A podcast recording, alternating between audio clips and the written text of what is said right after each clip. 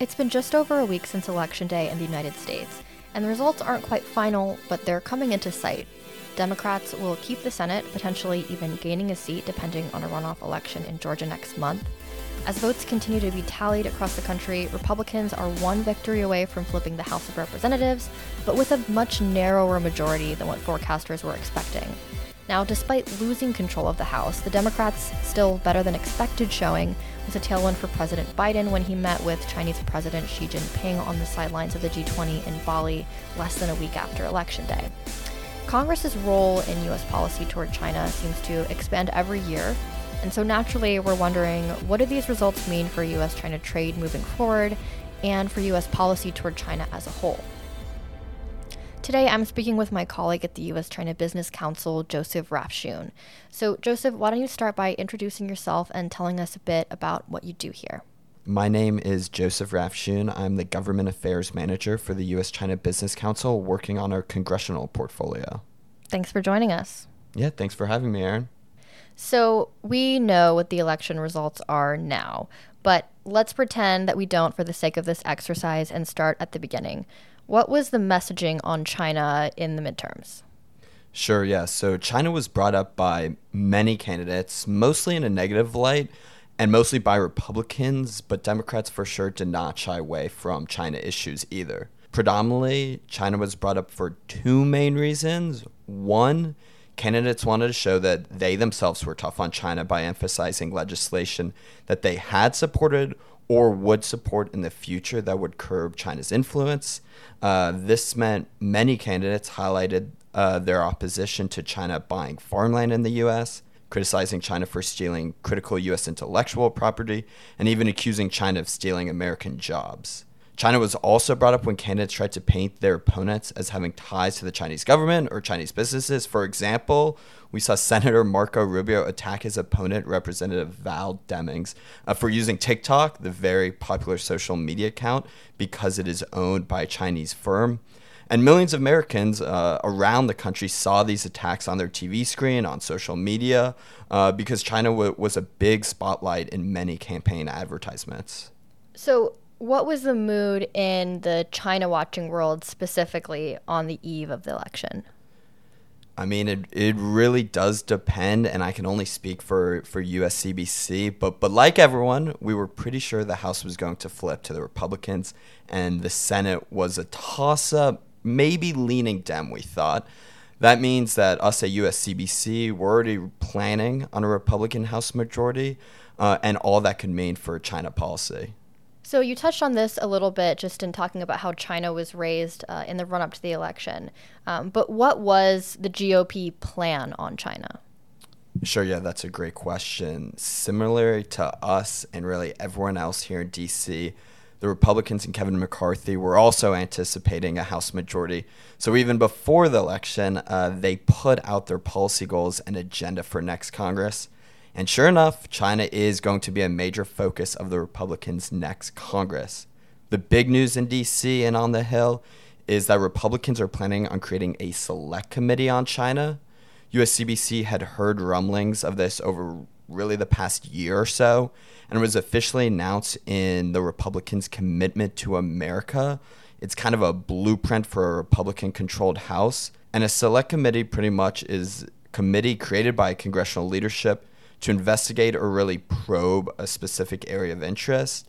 These select committees could turn into a permanent committee. It seems like McCarthy only wants it for one term, uh, but he is planning on this committee to be bipartisan.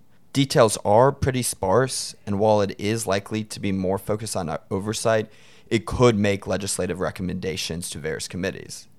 This means areas like tech, national security, cybersecurity, and a lot of areas where the United States has quote unquote fallen behind on China, such as critical materials, will be a focus of the select committee. But we've also uh, been told it could lean more into some theatrics and focus on things like Hunter Biden's connections to China or another investigation into the origins of the COVID 19 pandemic. And while a lot of attention, rightfully so, is going towards the select committee, almost all committees from in the House are going to have some sort of China focus next Congress.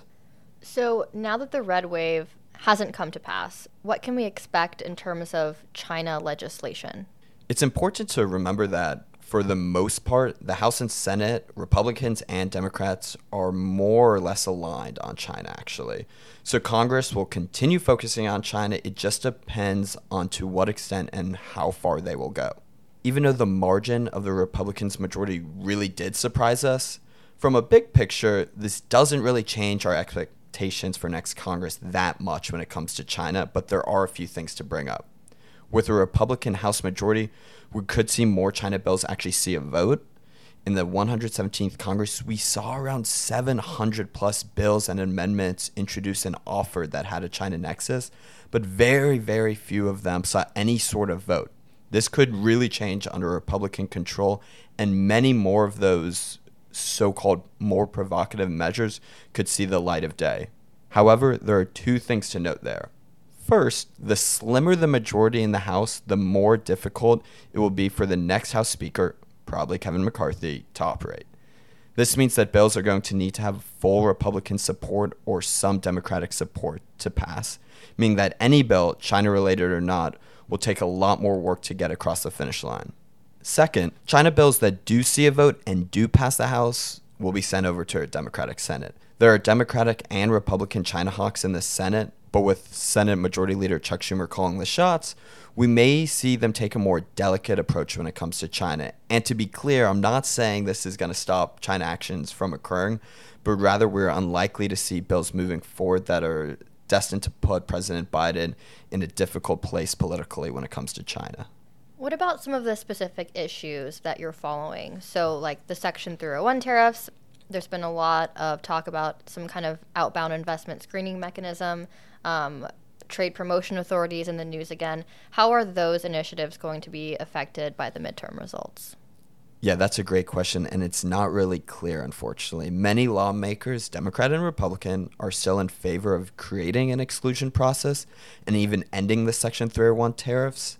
However, some hawkish members are generally supportive of keeping the tariffs. And that's not to mention in the Senate, we lost Senator Pat Toomey, who retired and he was one of the main advocates of ending and or creating a new exclusion process so we shall see if anyone takes up his mantle as for outbound investment and when i say outbound investment when we were talking about outbound investment uh, it's in regard to possibly creating an agency or a review board to investigate and possibly block us investments into china it seems like there still will be a push by republicans and some democrats to focus on outbound investment screening but it really may come down to what the administration decides to do in the coming months. As we are aware, the administration is deciding on an executive order themselves, which doesn't require congressional approval. And to wrap up that question, it does seem like a Republican controlled House is going to push heavily for trade promotion authority, which, if you're not aware, would grant the president more leeway or tools for negotiating free trade agreements with other nations. This is a major priority of House Republicans on Ways and Means, but again, they're going to need some form of approval from Democrats, as Senate Dems would have to approve it as well. And as of right now, Senate Dems seem not to have the appetite for trade promotion authority. You mentioned Senator Marco Rubio earlier, and he has a proven track record of his China related proposals being passed into law. Um, of course, he retained his seat in the Senate. Who else should we be watching when it comes to China policy? So yeah, we are going to see some familiar faces driving the China discussion, um, as incumbents did extremely well this election cycle. When it comes to the Senate, like you said, Marco Rubio is still going to be driving the discussion. Uh, he'll be joined by Ted Cruz, who always carries the, the flame of the self proclaimed China Hawks.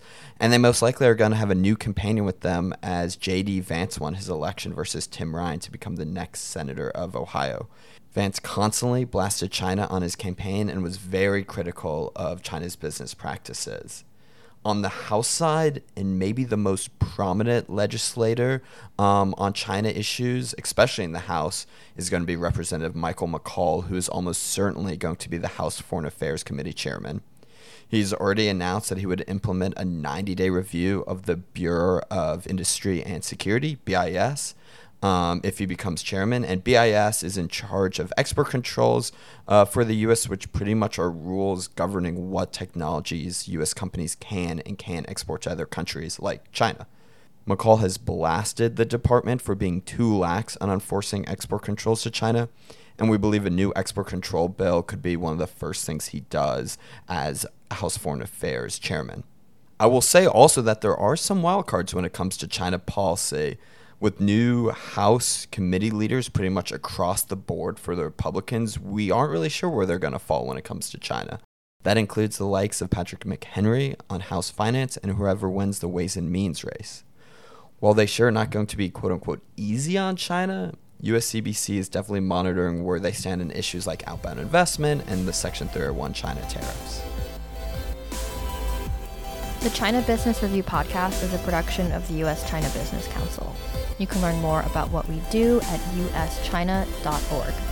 If you like the show, be sure to leave us a rating and review so that other people can find us.